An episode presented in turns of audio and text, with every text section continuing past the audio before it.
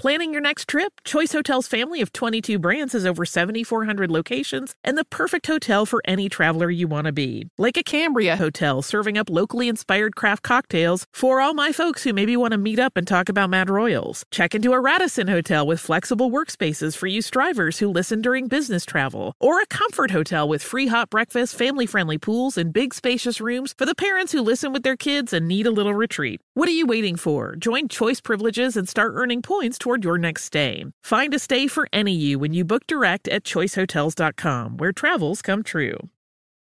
Looking to part ways with complicated, expensive, and uncertain shipping? Then give your business the edge it needs with U S P S Ground Advantage shipping from the United States Postal Service. Keep everything simple with clear upfront pricing and no unexpected surcharges. Keep things affordable with some of the lowest prices out there. And keep it all reliable with on-time ground shipments. It's time to turn shipping to your advantage. Learn how at U S P S dot com slash advantage. U S P S Ground Advantage. Simple, affordable, reliable. When you think about the future, what kind of technology do you envision? Whatever the future holds, artificial intelligence will undoubtedly be at the heart of it all. Join Graham Class as he hosts Season two of Technically Speaking, an Intel podcast, and hear from the minds transforming healthcare, retail, entertainment, personal computing, and more with the help of A I. Tune in every other Tuesday and explore the latest technology that's changing our world today and creating a more accessible tomorrow. Listen to Technically Speaking, an Intel podcast on the iHeartRadio app, Apple Podcasts, or wherever you get your podcasts.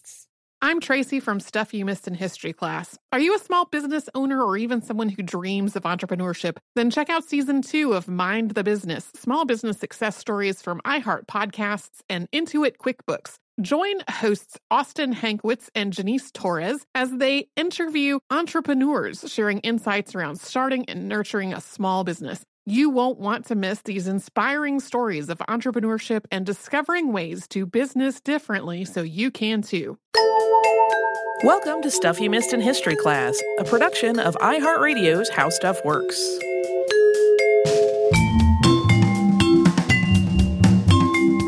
Hello and welcome to the podcast. I'm Tracy V. Wilson. And I'm Holly Fry. This episode's coming out on May first. Happy May Day. Happy May Day. Uh, as a holiday, May Day has come to have two different and sometimes overlapping meanings. There's the one going back to medieval Europe that's the holiday with the celebration of the return of spring, full of greenery and maypoles and general merriment. And of course, that has its roots in much earlier springtime and fertility festivities. Then in eighteen eighty-nine, socialist and communist organizations also selected May first as International Workers' Day, also known as Labor Day.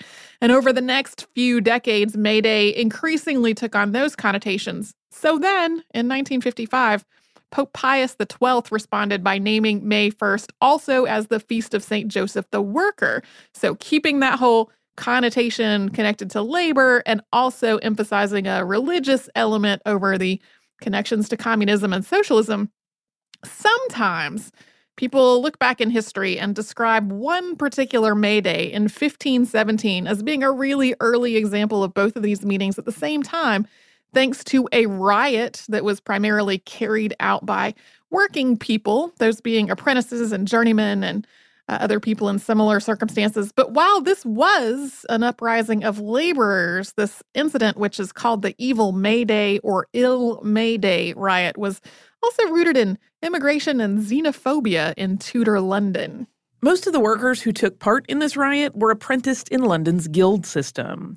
In the sixteenth century, guilds formed the economic and political backbone of life in London. These organizations had started to form pretty organically in the tenth and eleventh centuries as more people moved into towns. People who worked in the same trade tended to live near each other, both supporting and learning from one another and keeping an eye on the competition. So these informal groups of working people gradually coalesced into more formal associations.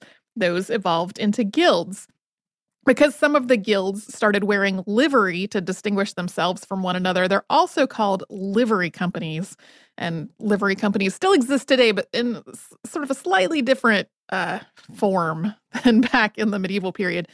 Guilds trained new members through apprenticeships, and they set standards for their work and for the behavior of all their members, including things meant to protect all their trade secrets. Failure to live up to these standards could lead to a range of punishments, including physical punishments and fines, having your tools confiscated, or being completely expelled from the guild. Being expelled from the guild was extremely serious. In London, to practice a trade, you had to have the freedom of the city, and that freedom was conferred by being in a guild, and the guilds effectively had a monopoly on their specific trade. So if you weren't in a guild anymore, you almost certainly lost your livelihood. Conversely, during their heyday, being in a guild also offered a person some protection, including being cared for in their later years. Oh, when we were on our tour last year and I got to go to the Bookbinders Museum, the docent who was taking me on a guided tour of it described the Bookbinders Guild as being like part professional organization, part organized crime. A lot of stuff that would not necessarily fly today in a professional organization. And then these guilds in London came to wield huge political power as well.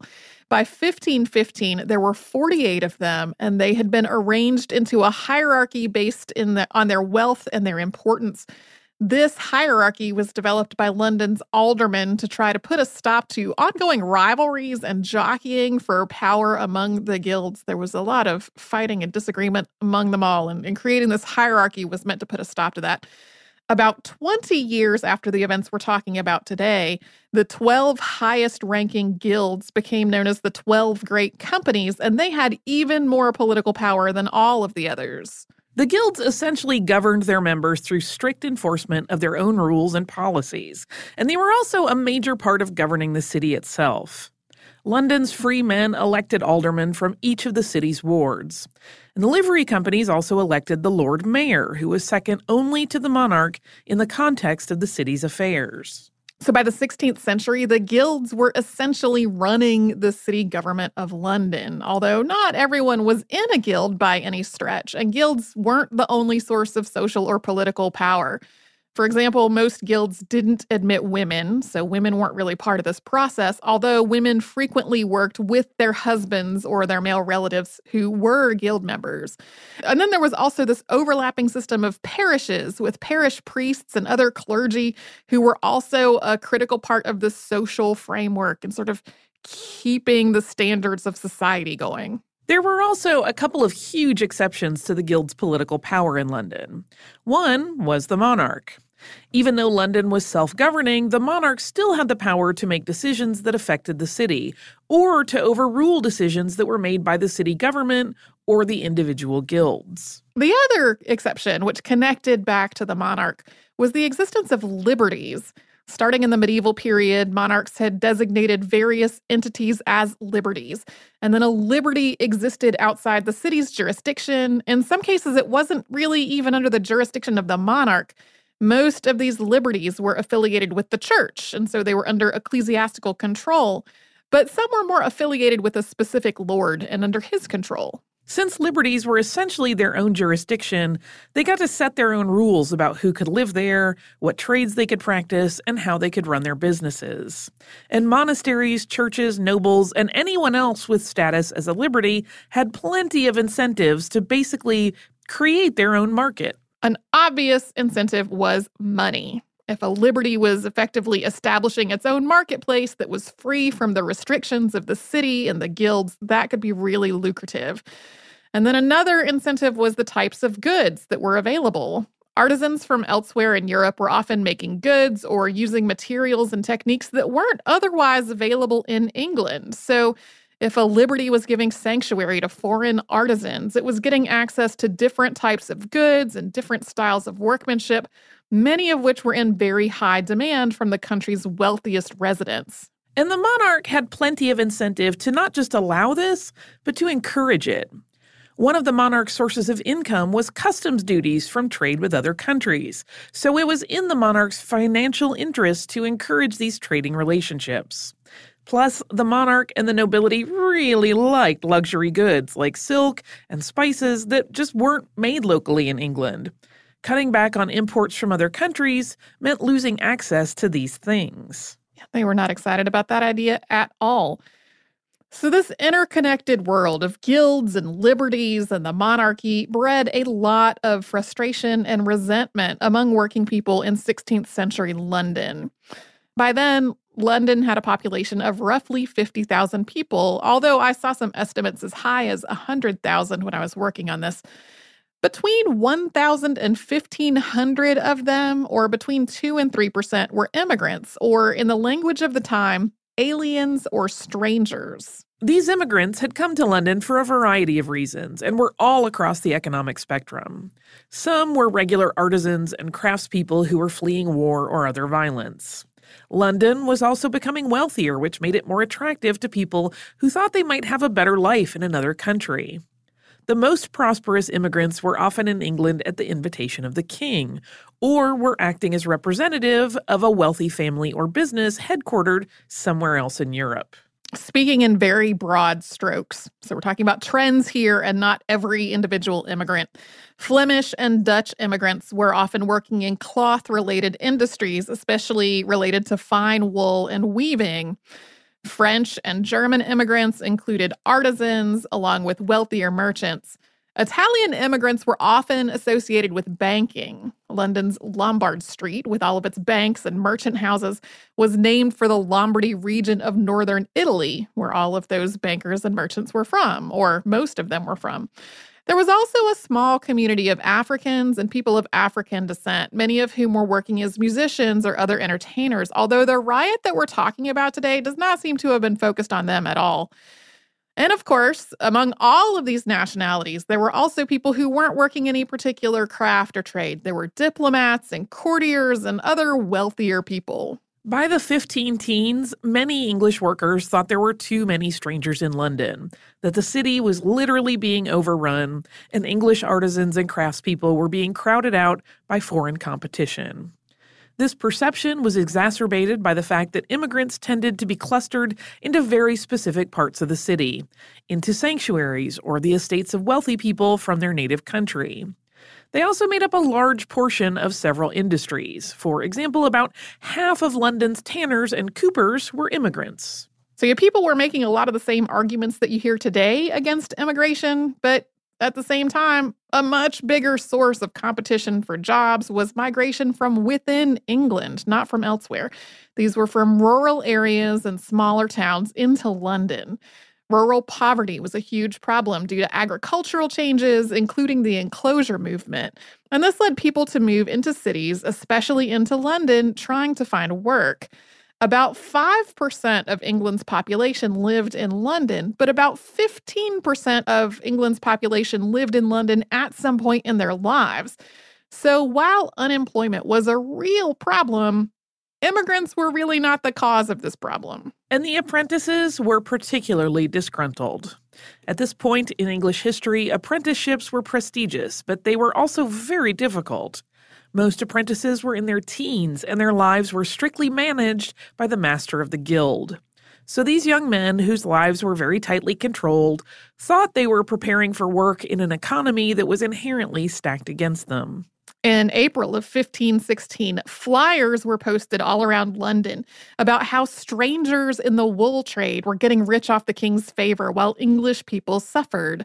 King Henry the Eighth ordered the handwriting of every apprentice to be compared to these notices to try to figure out who had done it. This came to a head just over a year later, and we're going to talk about that after we first have a little sponsor break.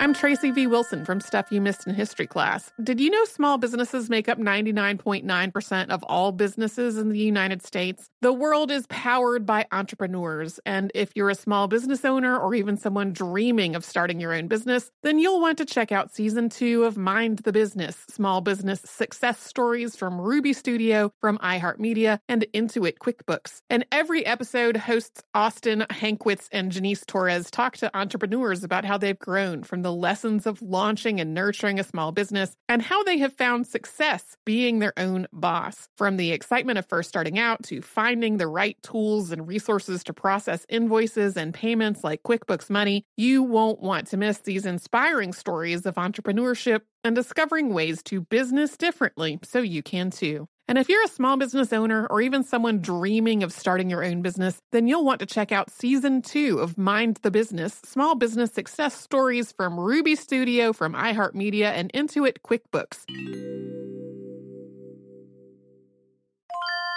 If you use paper, you're a human. But if you choose paper, you're a Papertarian, someone who lives a paper-based lifestyle because it has a positive impact on the planet. And also because it's the easiest choice you'll make all day, seriously. It's as easy as reaching for boxed instead of bottled water. It's as easy as opting for beauty products that come in paper packaging. It's as easy as grabbing eggs in a cardboard container. And that's all in one trip to the grocery store, which, if everyone's being honest, you were planning to go to anyway. But paper isn't just an easy choice. Papertarians know that it's the smart choice, too. Because paper comes from trees, a renewable and sustainably managed resource, and paper products are designed to be recycled. In fact, when you choose products that come in paper-based packaging, those fibers can go on to be recycled up to seven times. So why wouldn't you go Papertarian? Learn more at HowLifeUnfolds.com slash Papertarian. Planning your next trip? Choice Hotels has a stay for any traveler you want to be, with twenty-two brands and over seven thousand four hundred locations. Whether you're a business traveler, a family road tripper, someone who wants to seek out history and maybe make your own, or just planning a quick getaway, Choice Hotels has a stay for any you. Like a Cambria hotel, where you can be a cocktail connoisseur and sip locally inspired craft beverages at downtown locations in the center of it all. This is a fun way to visit cities with a lot of history and a lot of fun in mind. Or a Radisson hotel, for all our productivity powerhouses out there. With flexible workspaces and on-site restaurants, you'll get the most out of your work trip. You'll get the coffee, the Wi-Fi, and the work done. And we can't forget about Comfort Hotels. Imagine you're a family road tripper, waking up in your big spacious room and then heading down to a free hot breakfast for the entire family, including waffles. So you'll be well-fed and ready for the day's adventure, even if that's just relaxing. After that, you're spending all afternoon relaxing by the pool. You deserve it. What are you waiting for? Join Choice Privileges and start earning points toward your next stay. Find a stay for any you. Book directly at choice hotels dot com, where travels come true. The wait is almost over. Get ready for the twenty twenty-four N F L season as the full schedule is announced. Bring it on. Every rivalry, every rematch, every rookie debut, every game revealed. The twenty twenty-four N F L schedule release, presented by Verizon, coming in May. Live on N F L Network, E S P N two, and streaming on N F L plus. Terms and conditions apply to N F L plus. Visit nfl.com slash schedule release to learn more.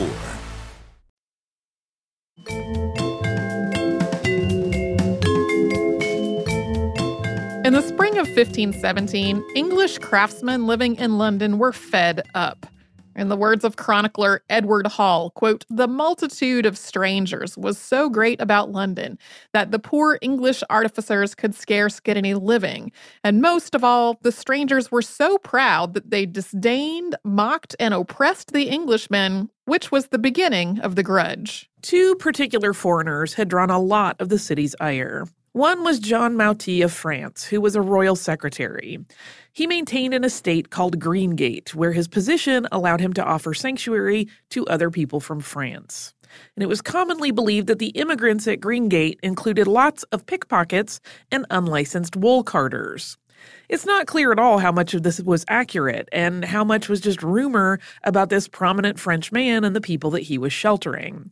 But the people of London definitely believed it and took it as a sign of everything that was wrong with immigrants. The other was Italian merchant Francesco de Bardi. De Bardi imported fine fabrics into England, and he exported English wool back to Italy. One of his customers was King Henry the eighth himself, and the king was fond enough of de Bardi that he granted him a license to import his fabric without having to pay customs on it, which people thought was really unfair. On top of that, he had, according to accounts of the time, enticed an Englishman's wife to come and live with him and to bring all of the household's gold and silver with her. Her husband had filed a lawsuit against de Bardi, leading de Bardi to insult him in court before filing a suit of his own. De Bardi's suit alleged that the woman's husband owed him money for the cost of her lodging. Again, it's not totally clear how much of this was true, but once again, people believed it. And it speaks to the whole idea that immigrants were disdaining and mocking the English. Yeah, a lot of the things that people were upset about in terms of specific foreigners in London sounds like tabloid fodder that may or may not have been true, but people were definitely riled up about it. So printing was still a fairly new innovation in England in fifteen seventeen. William Caxton is believed to be the person who introduced movable type into England about forty years before that, a little less than forty years. So printing still wasn't widely available for everyday use. And that's why those bills that were posted around town in fifteen sixteen had been handwritten. Plus, the vast majority of people couldn't read. So if somebody had a message to get out, they weren't printing flyers and and widely distributing them, as would happen later on in history. The best way to do it was really to speak somewhere or to get somebody else, preferably somebody who had an audience, to do it for them. So one common tactic was to get members of the clergy to speak from the pulpit about the issue. A broker called John Lincoln was one of the people trying to convince the English clergy to speak out against immigrants. First, he approached a man named Doctor Standish, who was scheduled to give an Easter sermon in fifteen seventeen. Standish, however, had the favor of many members of the aristocracy who were wealthier and more powerful and not so opposed to England's immigrant population. So Standish refused. He might have also thought this was a bad idea. So Lincoln went to another man, Doctor Bell, sometimes spelled Doctor Beale, and he was canon at Saint Mary without Bishopsgate. And this was more commonly known as Saint Mary's Spittle because of a hospital there. So Doctor Bell was to give a public sermon at Saint Mary's Spittle on April fourteenth, and that was the Tuesday of Easter week.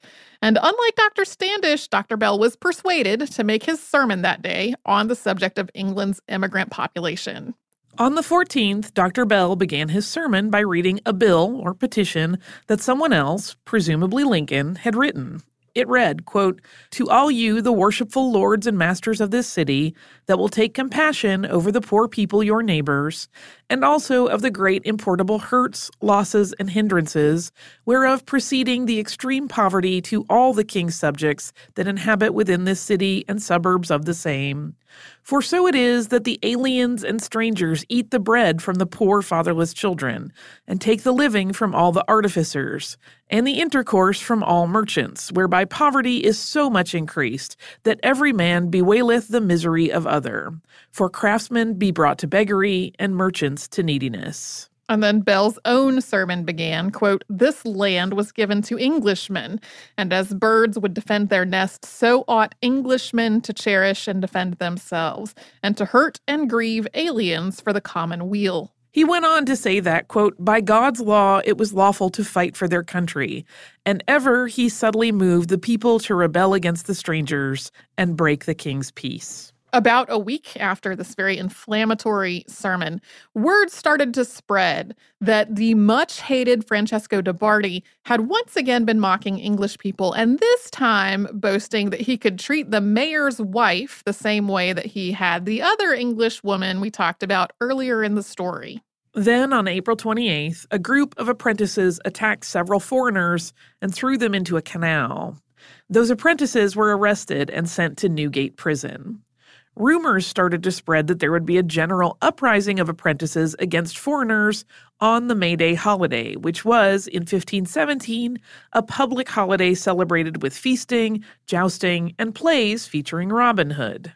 This was fairly early in the reign of King Henry the eighth. He had ascended to the throne in fifteen oh nine, and in fifteen seventeen he was twenty-five years old. He had been spending most of his time as monarch traveling from one of his estates to the next, feasting and carousing, while leaving most of the actual ruling to his advisors. At first, these had generally been advisors to his late father, but by the time the events we were talking about today rolled around, Cardinal Thomas Wolsey, Archbishop of York and Lord Chancellor of England, had become one of the most powerful men in the country and the sort of top guy of Henry the eighth. Wolsey heard about the rumored uprising and summoned the Lord Mayor of London and the city's aldermen on April twenty-ninth. They talked over several options for keeping order, including stationing members of the city watch around the parts of the city that seemed to be the most at risk. But calling out the watch seemed like it might incite violence rather than deter it. So they ultimately decided on a curfew to begin at nine p.m. on the twenty-ninth and end at seven a.m. on May Day. They made this decision, though, at about eight thirty p.m. on the twenty-ninth. Otherwise, neither Wolsey, the Lord Mayor, or anyone else really made many preparations for preventing or responding to this rumored uprising. Yeah, that's, they basically called for a curfew with about half an hour notice and no good way to spread the word. What were you guys talking about before that? I mean, it's a great question. Uh, Alderman John Mauti returned to his ward after this meeting and found some apprentices in the street playing at fencing. He told them to get inside, and they refused and turned on him, which sparked several hours of violence. Most of the participants were apprentices or journeymen. Some were watermen who worked on London's waterways. A few women were involved as well, along with a few members of the clergy. First, the rioters descended on Newgate Prison to free the men who had been jailed for attacking foreigners the day before. And then they started moving through London, attacking and looting foreign-owned businesses and destroying their wares. Much of the riot was focused on Cheapside, which was home to numerous markets and businesses. Its name comes from an Old English word, which is spelled C E A P A N, and it meant to buy. And many of its streets are named for the things that you could buy there. And immigrants' homes were attacked as well, including the homes of Francesco de Bardi and John Mauti. Sir Thomas More, author of Utopia, was one of London's undersheriffs at this point, and he confronted the crowd outside of Saint Martin's Le Grand, which was a liberty sheltering a whole lot of immigrants. He tried to encourage them to disperse.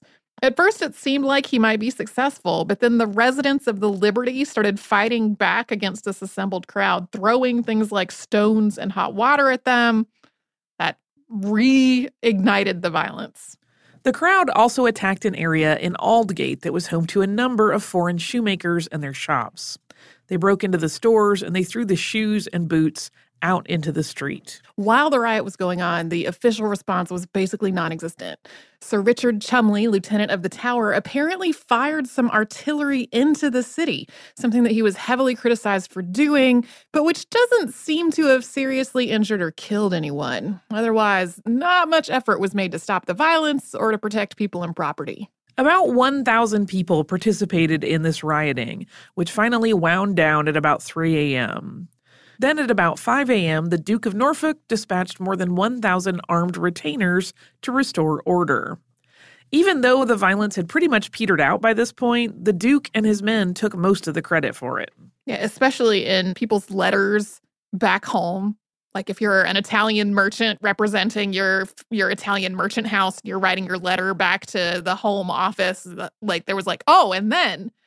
Uh, this Duke came, totally put everything back in order, saved the day. Henry the Eighth was furious about how all this was handled, so we will get to the aftermath and his response after another quick sponsor break.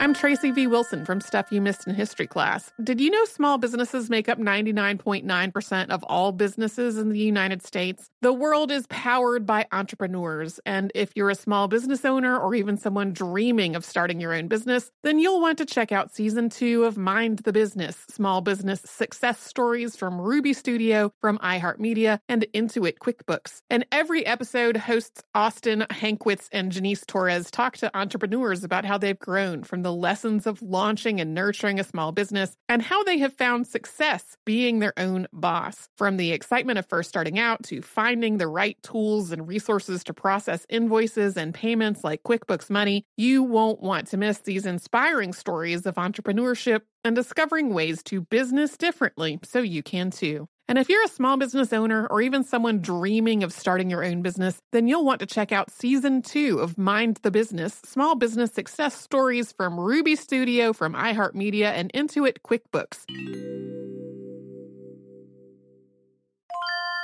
If you use paper, you're a human. But if you choose paper, you're a Papertarian, someone who lives a paper-based lifestyle because it has a positive impact on the planet, and also because it's the easiest choice you'll make all day, seriously. It's as easy as reaching for boxed instead of bottled water. It's as easy as opting for beauty products that come in paper packaging. It's as easy as grabbing eggs in a cardboard container. And that's all in one trip to the grocery store, which, if everyone's being honest, you were planning to go to anyway. But paper isn't just an easy choice. Papertarians know that it's the smart choice, too. Because paper comes from trees, a renewable and sustainably managed resource. And paper products are designed to be recycled. In fact, when you choose products that come in paper-based packaging, those fibers can go on to be recycled up to seven times. So why wouldn't you go Papertarian?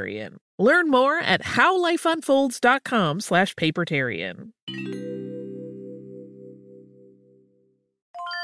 Planning your next trip? Choice Hotels has a stay for any traveler you want to be, with twenty-two brands and over seventy-four hundred locations. Whether you're a business traveler, a family road tripper, someone who wants to seek out history and maybe make your own, or just planning a quick getaway, Choice Hotels has a stay for any you. Like a Cambria hotel, where you can be a cocktail connoisseur and sip locally inspired craft beverages at downtown locations in the center of it all. This is a fun way to visit cities with a lot of history and a lot of fun in mind. Or a Radisson hotel, for all our productivity powerhouses out there. With flexible workspaces and on-site restaurants, you'll get the most out of your work trip. You'll get the coffee, the Wi-Fi, and the work done. And we can't forget about Comfort Hotels. Imagine you're a family road tripper, waking up in your big spacious room and then heading down to a free hot breakfast for the entire family, including waffles. So you'll be well-fed and ready for the day's adventure, even if that's just relaxing. After that, you're spending all afternoon relaxing by the pool. You deserve it. What are you waiting for? Join Choice Privileges and start earning points toward your next stay. Find a stay for any you. Book directly at choice hotels dot com, where travels come true. The wait is almost over. Get ready for the twenty twenty-four N F L season as the full schedule is announced. Bring it on. Every rivalry, every rematch, every rookie debut, every game revealed. The twenty twenty-four N F L schedule release, presented by Verizon, coming in May. Live on N F L Network, E S P N two, and streaming on N F L plus. Terms and conditions apply to N F L plus. Visit nfl.com slash schedule release to learn more.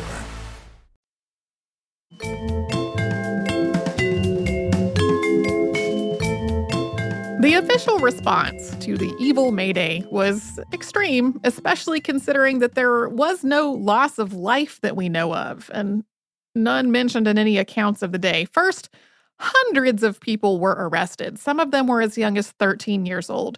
two hundred seventy-eight people were charged with treason. The treason charge came because, in a general sense, the people who were attacked were under the protection of the king. But more specifically, it was considered treason if an English citizen attacked a citizen of any nation that had a treaty in place with England.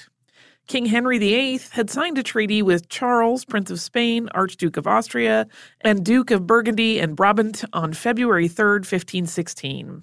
A couple of years after these events, Charles would become Holy Roman Emperor Charles the fifth. Uh, the Netherlands was part of the Spanish Habsburg Empire, so the English attack on Dutch immigrants fit this definition of treason. A court of oyer and terminer was established to investigate this incident and to try the people who were accused.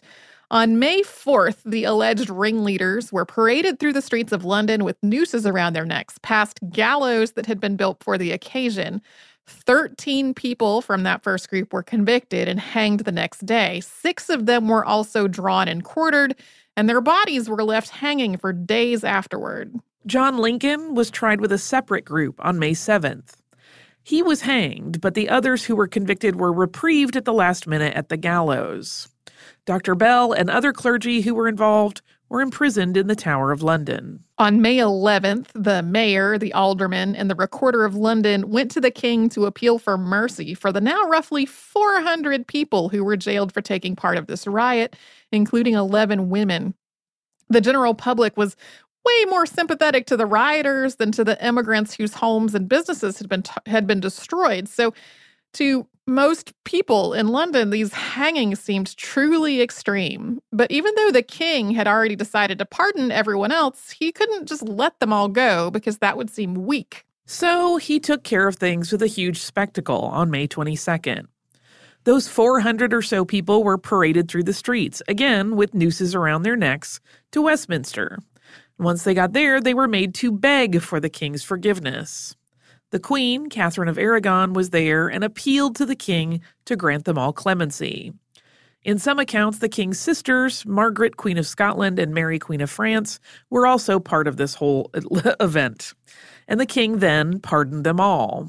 They also heard a long address from Cardinal Wolsey, who told them, quote, to lead good lives and comply with the royal will, which was that strangers should be well treated in this country. Almost immediately after this, an epidemic of sweating sickness broke out in London, and then there was an outbreak of plague. But neither of these things overshadowed the May Day riot. It became the subject of ballads and plays, many of which made it sound like a bloodbath rather than a property riot.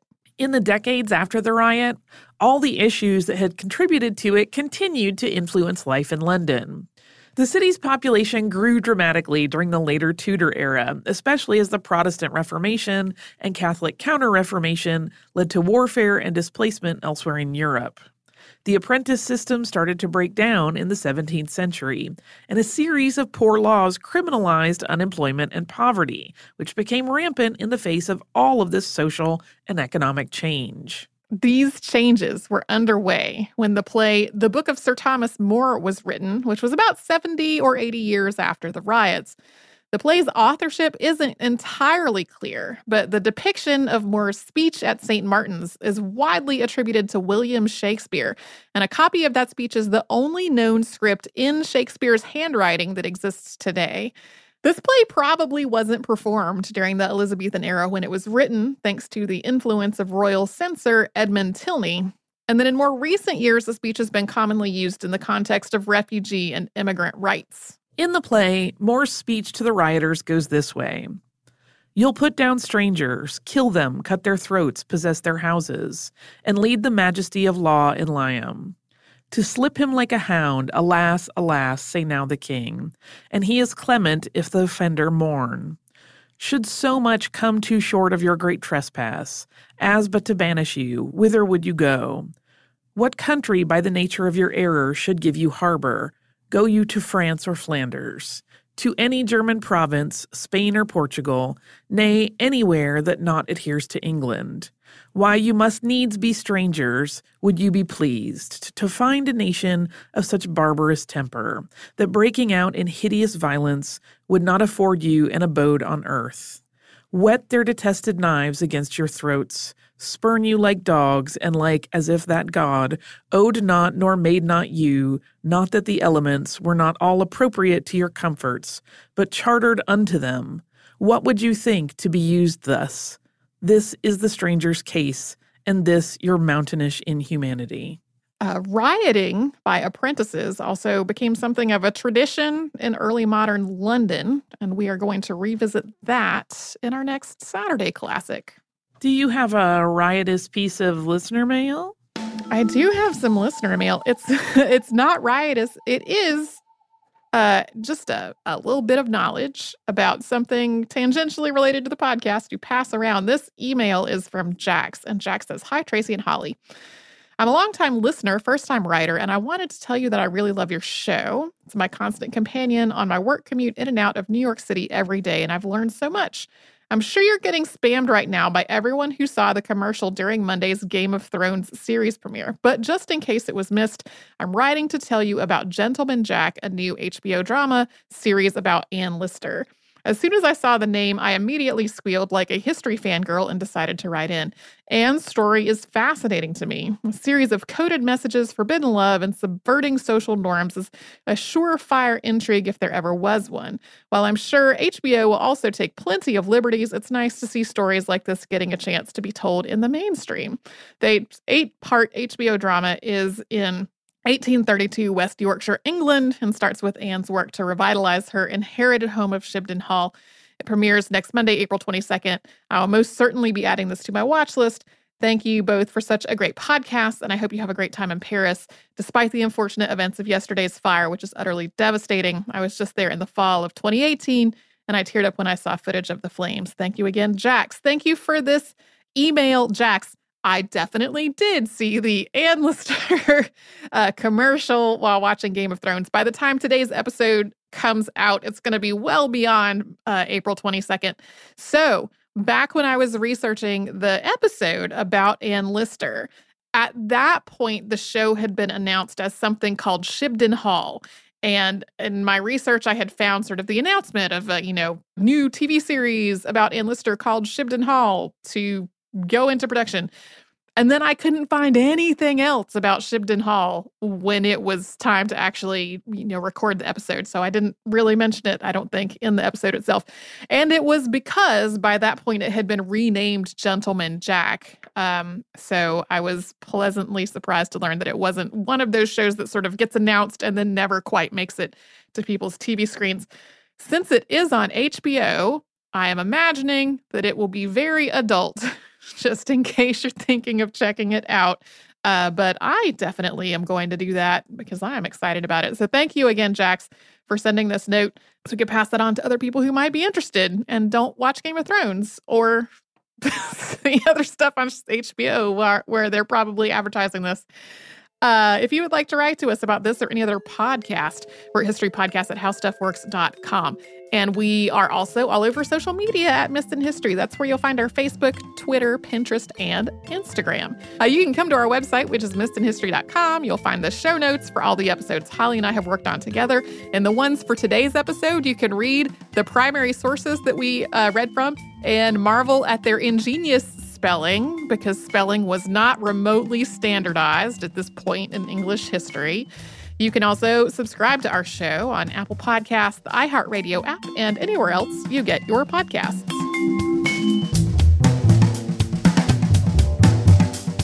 Stuff You Missed in History Class is a production of iHeartRadio's How Stuff Works. For more podcasts from iHeartRadio, visit the iHeartRadio app, Apple Podcasts, or wherever you listen to your favorite shows. The wait is almost over. Get ready for the twenty twenty-four N F L season as the full schedule is announced. Bring it on. Every rivalry, every rematch, every rookie debut, every game revealed. The twenty twenty-four N F L schedule release, presented by Verizon, coming in May. Live on N F L Network, E S P N two, and streaming on N F L plus. Terms and conditions apply to N F L plus. Visit N F L dot com slash schedule release to learn more. Looking to part ways with complicated, expensive, and uncertain shipping? Then give your business the edge it needs with U S P S Ground Advantage shipping from the United States Postal Service. Keep everything simple with clear upfront pricing and no unexpected surcharges. Keep things affordable with some of the lowest prices out there. And keep it all reliable with on-time ground shipments. It's time to turn shipping to your advantage. Learn how at U S P S dot com slash advantage. U S P S Ground Advantage. Simple, affordable, reliable. Xumo Play is your destination for endless entertainment. With a diverse lineup of three hundred fifty plus live channels, movies, and full T V series, you'll easily find something to watch right away. And the best part? It's all free. Love music? Get lost in the nineties with iHeart nineties, dance away with hip-hop beats, and more on the iHeartRadio music channels. No logins, no signups, no accounts, no hassle. So what are you waiting for? Start streaming at play dot xumo dot com or download from the app and Google Play stores today. All you can stream with Xumo Play. This is Malcolm Gladwell from Revisionist History. eBay Motors is here for the ride. With some elbow grease, fresh installs, and a whole lot of love, you transformed one hundred thousand miles and a body full of rust into a drive that's all your own. Brake kits, L E D headlights, whatever you need, eBay Motors has it. And with eBay Guaranteed Fit, it's guaranteed to fit your ride the first time, every time, or your money back. Plus, at these prices, you're burning rubber, not cash. Keep your ride or die alive at ebay motors dot com. Eligible items only. Exclusions apply.